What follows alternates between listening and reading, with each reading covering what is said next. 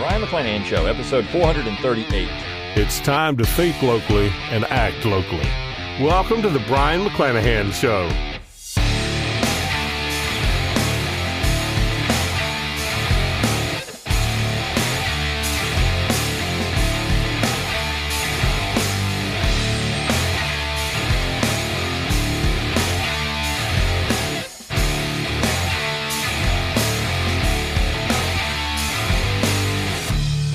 Welcome back to the Brion McClanahan Show. Glad to have you back on the program. Very glad to be here. Don't forget to follow me on Twitter, like my Facebook page, and subscribe to my YouTube page where you can watch this podcast. You can find all those social media accounts on my webpage, Brion McClanahan dot com. That's B R I O N, McClanahan dot com. While you're there, give me an email address. I'll give you a free ebook, Forgotten Founders, and a free audiobook of the same title read by yours truly. You can support the show by going to McClanahan Academy dot com. It's always free to enroll. You get a free class when you do enroll, ten Myths of American History. And you get the best deals on new and forthcoming courses. I've got a new class out right now. Originalist Papers Part two is part of a four-part series that will be rolled out entirely over the summer. But Parts one and two are out. You can get a good deal on it right now if you're on my email list for the next, the next couple of days or so. I still have a sale running on that. So make sure you go out there, get on the email list, get over at McClanahan Academy. It's a great way to support the show. It's a win-win. You get great content just for signing up, but you can also purchase classes there that help keep this podcast free of charge. You can also click on that support tab at Brion McClanahan dot com. You can throw a few pennies my way. You can buy a book plate if you want my autograph on one of my books. It's a great way to get uh, that. You know, if you've got one of my books, and I've got a number of those, seven out right now, you can get one of my seven books, and if you want my autograph on them, just get that book plate. You can also purchase my books anywhere books are sold. My latest is Southern Scribblings, sixty Essays in Defense of the Southern Tradition. I do have at least one, if not two more books coming out this year as well, so you're going to want to look for those. And again, being on my email list is the way that I communicate with you. You can also click on that shop tab at Brion McClanahan dot com, get my logo and all kinds of cool stuff. Going out to Learn True, T R U E, learn true history dot com. It's my affiliate link for Tom Woods' Liberty Classroom. And as always, share this podcast around on social media. Rate it wherever you get your podcasts. Let people know you're thinking locally and acting locally. It's a great way to advance the message and also get new listeners. I like organic growth, and word of mouth is the best way to do it. All right, all that said, let's talk about the topic of the day. And I want to go back to a piece that I wrote. It's actually one of the first pieces I ever wrote for Lew Rockwell. I think it was the, the first piece I ever wrote for Lew Rockwell dot com, and it's on the National Democratic Party. I wrote this piece in two thousand nine, and it's going to be, in, uh, it's, it's just a great essay. I mean, it's, it's something I just want to talk about because of one of the individuals in it, or at least some of the content in it. And that is uh, the National Democratic Party Handbook. So if you don't know anything about the National Democratic Party, in eighteen ninety-six, the conservative element of the Democrats walked out of the convention and formed their own party. eighteen ninety-six is an interesting election. You have William Jennings Bryan received the nomination for the Democrats. He was a Silverite. And so the conservative element of the of the party thought that he was going to destroy the party. He was moving it too far to the left.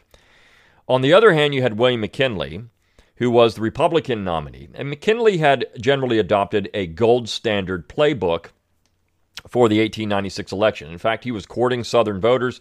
He went on a Southern tour. This was unheard of for the Republican Party to try to court voters in the South. But that's what McKinley was trying to do, and a lot of conservative Southerners voted Republican in eighteen ninety-six because they didn't trust William Jennings Bryan. Now, not everyone. Of course, Bryan is going to win a large number of Southern states. But regardless, you did have this disaffected group of Democrats who thought that the Democrat Party was going to be disastrous and that it was going to destroy the original intent of the party. And so some of these people formed a new party, a splinter party. And it was called the National Democratic Party, and it was often called the Gold Standard Party. Now, Grover Cleveland didn't put his name to it, but he certainly supported it. Grover Cleveland was their guy in a lot of ways. But Cleveland, of course, had already served two terms as president. He didn't want to do it again. So the Democrats moved in a different direction in eighteen ninety-six. And as a result, you have this party. But what I want to do is focus on one of the speeches given during this campaign, uh, the, during the convention, I should say, the National Democratic Party convention. And the interesting thing about this party is that they nominated a Union veteran, a Union general, John Palmer, for president, and a Confederate general, Simon Bolivar Buckner, as vice president. Now, Buckner was from Kentucky. He didn't have a great military career, though interestingly enough, his son, Simon Bolivar Buckner Junior, was killed as a lieutenant general in World War Two. He was over in Okinawa, and a shell went off, and he was killed in action. He was the highest-ranking general officer to be killed in action during the war, and the highest-ranking officer in the United States, or the last, you know, general to be killed in, in live fire until September eleventh. I mean, this is often, you know, the attacks on the Pentagon are often considered a live fire type of attack. But Buckner was on a forward observation point and hit by an, an enemy shell. So um, that's interesting. He was he, Simon Bolivar Buckner Junior actually attended this convention and campaigned with his father during this eighteen ninety-six uh, campaign. And so, yeah, that's really remarkable. That's, I mean, you think about how, how the connection there. I mean, here you have a guy that's fighting in World War Two. He was in his fifties, but still a general officer in World War Two, was campaigning with his Confederate father in eighteen ninety-six. Just amazing. Uh, but anyways, I want to I want to look at this speech because he says some really interesting things in this particular speech. And nobody really knows much about this, this party at all, or the platform of this particular party, but it was dedicated to, as he says here, sound money and limited government. I mean, this was the limited government, sound money party of eighteen ninety-six, not the Republicans, but this National Democratic Party. Interestingly enough, it pulled a, a, a it didn't do well, of course, but it did pull some votes in Alabama, and it pulled some votes in Delaware, among other states. There were a few states that it actually it polled fairly well, uh, but not uh, enough to even get an electoral college vote. However, because it was a union ticket, when I say union, it's a real union ticket. There's no sectional strife here. You've got a Union general and a Confederate general, and that was the whole idea, a fusion ticket of these two sides. And, and Buckner brings that up. So he says, I cannot fittingly express my acknowledgment for the very graceful and eloquent terms in which you have announced to me the action of the national democracy. I know, sir, that a spirit actuated that convention at Indianapolis which looked more to the general principle of democracy, that spirit of nationalism, than to any merit in me in selecting its candidates. It was known that I had been prominent on the border in advocating the true principles of democracy, but not, Mister Chairman, for any merit in me, but because of that spirit of nationalism which always pervaded the Democrat Party. That feeling crystallized around me as an object to be associated with this gallant chieftain and blotting out all the past differences and sectionalism. Now, let me stop there for a second. The Republican Party, as Buckner's going to point out, was never really a national party. Never. It was never a national party before the war. Lincoln didn't even get forty percent of the popular vote in eighteen sixty, and only fifty-five percent in eighteen sixty-four when only the North was voting. It was never a national party. The Democrat Party was a national party. It was a national party before the war. It remained a national party. But what Buckner is saying here is that with the choice of William Jennings Bryan, it's not going to be a national party. It won't find any currency in the North, at least in his estimation. And what they're looking at here is creating a fusion party. Again, Union Confederate, a real national party made up of all peoples, both sections. That was his goal. That was the goal of the National Democratic Party. He said, I accept that position, Mister Chairman, and discharge that duty with as much willingness as I ever discharge any on earth. To be associated with the movement which blots out all sectional lines forever and makes us one people and one nationality. Now again, this is in the spirit of reconciliation. Here we are, eighteen ninety-six. The war has been over for thirty years, and people are putting down the sword, and they're starting to reconcile. This is the spirit of Confederate monuments, Union monuments, of, of Union veterans attending Confederate memorial ceremonies, and vice versa. This happened all over the place.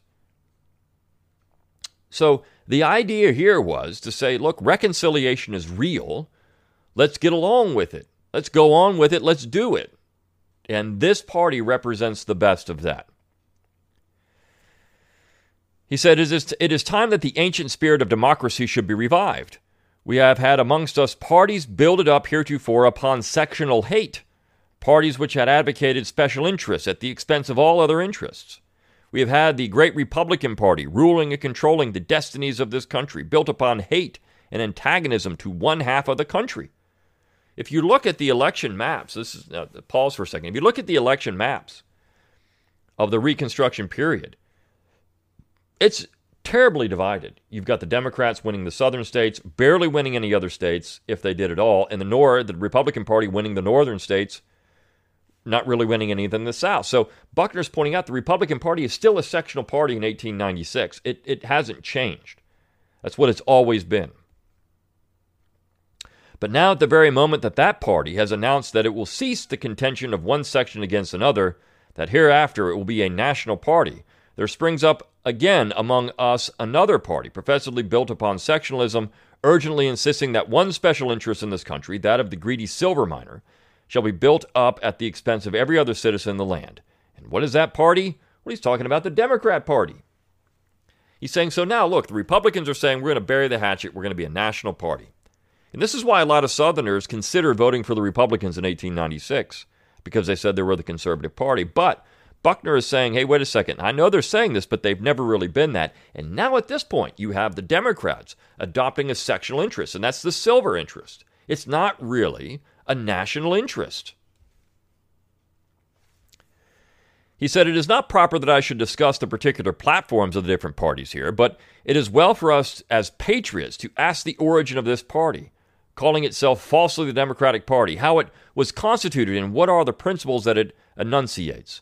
They claim that they were regular.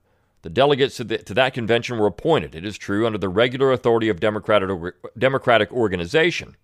But when the primary conventions met to choose delegates to the state conventions, nearly every primary meeting began their proceeding by reaffirming the uniform principles of the Democratic Party. The delegates sent to their state conventions were therefore bound by the instructions they received to adhere to the principles of democracy. When the state conventions themselves met, almost without exception, they too reaffirmed the fundamental principles of the Democratic Party and sent their delegates to Chicago, bound in honor and by every political duty to adhere to the principles of the Democratic Party. But he says this didn't happen. He says, did they do it? You have been told by the gentlemen who have preceded me how they violated their instructions, how they abandoned the principles of democracy, how they betrayed their own party to the enemy and went over to false doctrines. But they said that this, that that was regular, and therefore that we and everyone who has been associated with the Democratic Party are bound to follow their lead, because they regularly proclaimed that the principles of democracy were dead, and that those of populism should be hereafter those of democracy. Now, stop here. This is an attack, again, as much as I said before, on populism. We we hear this we hear this term a lot. Donald Trump's a populist. We've got populist Republicans. We've got populist Democrats. Here are the conservatives in eighteen ninety-six saying that that's not conservative. Populism is not conservative. Now, certainly there were elements that they would agree with, the agrarian tradition of it. That's where populism springs from. But on the other hand, they would say that what they're trying to do is, is distort the original Democratic Party. You, sir, I heard a few days ago, make an admirable illustration of this on another point. These gentlemen at Chicago claimed that they were regular. Benedict Arnold was regular in his proceeding. He was regularly commissioned by his government. He wore his uniform. He was regularly assigned by Washington to the command at West Point and the island. He issued regularly his orders to the chosen staff officers to his troops, dispersed them broadcast in order that he that the enemy might come in and massacre all of them. All that proceeding was regular, but when he was detected, when his rank treason was discovered, Washington and his associates refused to follow such regular proceedings. And yet, according to the theory of our friends at Chicago, Washington and the patriots of the Revolution were bolters of the regular proceedings. And in the same sense, are we bolters, refusing to follow the leaders of this treachery, adhering as of old to the true principles and standard of democracy? The convention which met at Chicago was not democratic. When they abandoned democratic principles, it ceased to be a democratic convention and became that of the principles which it adopted. It's interesting he uses imagery from George Washington and not, of course, from the South, which you could have made a case that Southerners were following the exact same thing. He is a Southerner himself, but and of course Washington's also a Southerner, but he's using this as illustrative that, look, we love Washington too. Washington is the symbol of everything good in America. Notice he doesn't mention Abraham Lincoln. He mentions George Washington because Washington, to many Americans, even in eighteen ninety-six, was still the glue. It wasn't until later that Lincoln became that. But Washington was still the glue in eighteen ninety-six. He says, the Democratic faith has always claimed that the United States government is supreme within the limits of the authority they have received from the states and from the people. Well, this is true, that it has a right to do to go wherever that flag goes, and it is its duty to enforce the laws of the land in accordance with the powers conferred on it. Yet the Chicago Convention would wipe virtually out of existence that Supreme Court which interprets the law, forgetting that our ancestors in England fought for hundreds of years to obtain a tribunal of justice which was free from executive control. This is interesting that, you know, here we have these Democrats adopting the idea that the Supreme Court is the final arbiter of the law, to interpret the law. He brings up English history, saying that we for years fought for that, to have a final tribunal that could interpret the law, that would be that would be better than just arbitrary law. There would be something else. So this hatred for the Supreme Court wasn't necessarily manifest here in the eighteen ninety-six Democratic National Democratic Party. Uh, they didn't want the executive controlling this branch. They didn't want the executive having full control of the, of the judicial branch, and that's what they saw happening. They would wipe that out of existence and subject it to the control of party leaders to carry out the dictates of the party. They would paralyze the arm of the general government and forbid the powers to protect the lives and property of its citizens. That convention, in terms almost placed a lighted torch in the hands of the incendiary and urged the mob to proceed without restraint to pillage and murder at their discretion. Mister Chairman, the Democratic Party can never endorse such heresy. We proclaim now, as we proclaimed in Indianapolis, the ancient principles of democracy, obedience to law, a court untrammeled either by legislative or by executive control, a tribunal, which is the last resort of the weak against the powerful. Though our friends of Chicago would destroy, we insist on upholding and supporting its decrees by the whole power of the state and national authority. And then he goes, I mean, so look, there's a lot here. There's a lot what he's saying here about the Supreme Court. He's saying the that, again, the whole point of the splinter, that what he was saying, he's saying the Bryan nomination was a splinter nomination, that these people are the real Democrats. And he's saying that that is going to destroy the Supreme Court. It's going to destroy the executive branch. It's going to destroy the legislative branch. McKinley is promising that he's going to be a nationalist when he's really not. The Republicans are not that. They're not interested in a national government. They're interested in a sectional government. This, it's interesting how sectionalism, here we are thirty years after the war's over, is still talked about. We still have sections. These men are saying we don't have them anymore. We're erasing all of that. But certainly, they still thought that there were sections in the United States. He says, we have before us three platforms representing three parties in this country, and it is for you, fellow citizens, to choose which you will sustain. The Republican Party, still adhering to its principles of protection, where all classes are taxed for the benefit of one and not regarding its fiatism, which two things together have brought all the commercial disasters of the country at this stage. It adheres to those doctrines. Then you have the true Democratic platform, which announces still the old Democratic doctrine, which may be summarized in a single sentence. The Jeffersonian doctrine of equal and exact justice to all and executive, I'm sorry, and exclusive privileges to none. That to him is what the Democratic Party meant. Equal and exact justice to all and exclusive privileges to none. Now, imagine if the current Democrat Party was to read that. Could you say that that party believes in that particular doctrine anymore? They would say, well, we believe in equal and exact justice to all and exclusive privileges, and they would argue that that's the case because they're saying, well, look, we're not for exclusive privileges for anyone that's not, a, I mean, these people that aren't minorities are getting exclusive privileges. We're for whatever slogan they want to use, but their factionalist coalition is for exclusive privileges. This is what they really want. So what what Buckner would say is that the, the Bryan wing of the Democrat Party essentially is the modern Democrat Party. Nothing much changed. In fact, you, he would point to eighteen ninety-six as the real departure from the de- Democratic Party, from the old Democratic Party to the new Democratic Party. And this is interesting. This is an interesting argument to make. When did that happen? Some people say, well, it's the nineteen sixties. What Buckner would say is, no, no, no, it's before that. They abandoned the real de- Democratic Party in eighteen ninety-six and then adopted other things as they moved forward. He says, we insist that for every one hundred cents worth of work done by the laborer, he shall receive one hundred cents. We advocate the freest possible trade, and we insist that the commerce of the world shall be brought to our ports in free ships, untaxed for the benefit of any special interests in this country. These are the fundamental doctrines of democracy we proclaimed, and over the, that flag, that the flag of democracy waves as proudly as ever in the, in the hour of victory. But there's another party that represented by the Conclave of Chicago, and what flag is over it? Not the flag representing their principles, but like some pirate on the ocean, they hoist false colors in order to allure the unsuspecting within their reach. And over that deck, which is a platform in reality, the illegitimate offspring of Republican protectionism and fiatism and populistic communism, repudiation, and anarchism, that true flag does not reveal the death's head of the pirate until you are lured within their reach. And then, for the first time, you find yourself engulfed in the chasm which they dig for their for their prosperity of their country. So the current Democratic Party, it's just like the Republican Party,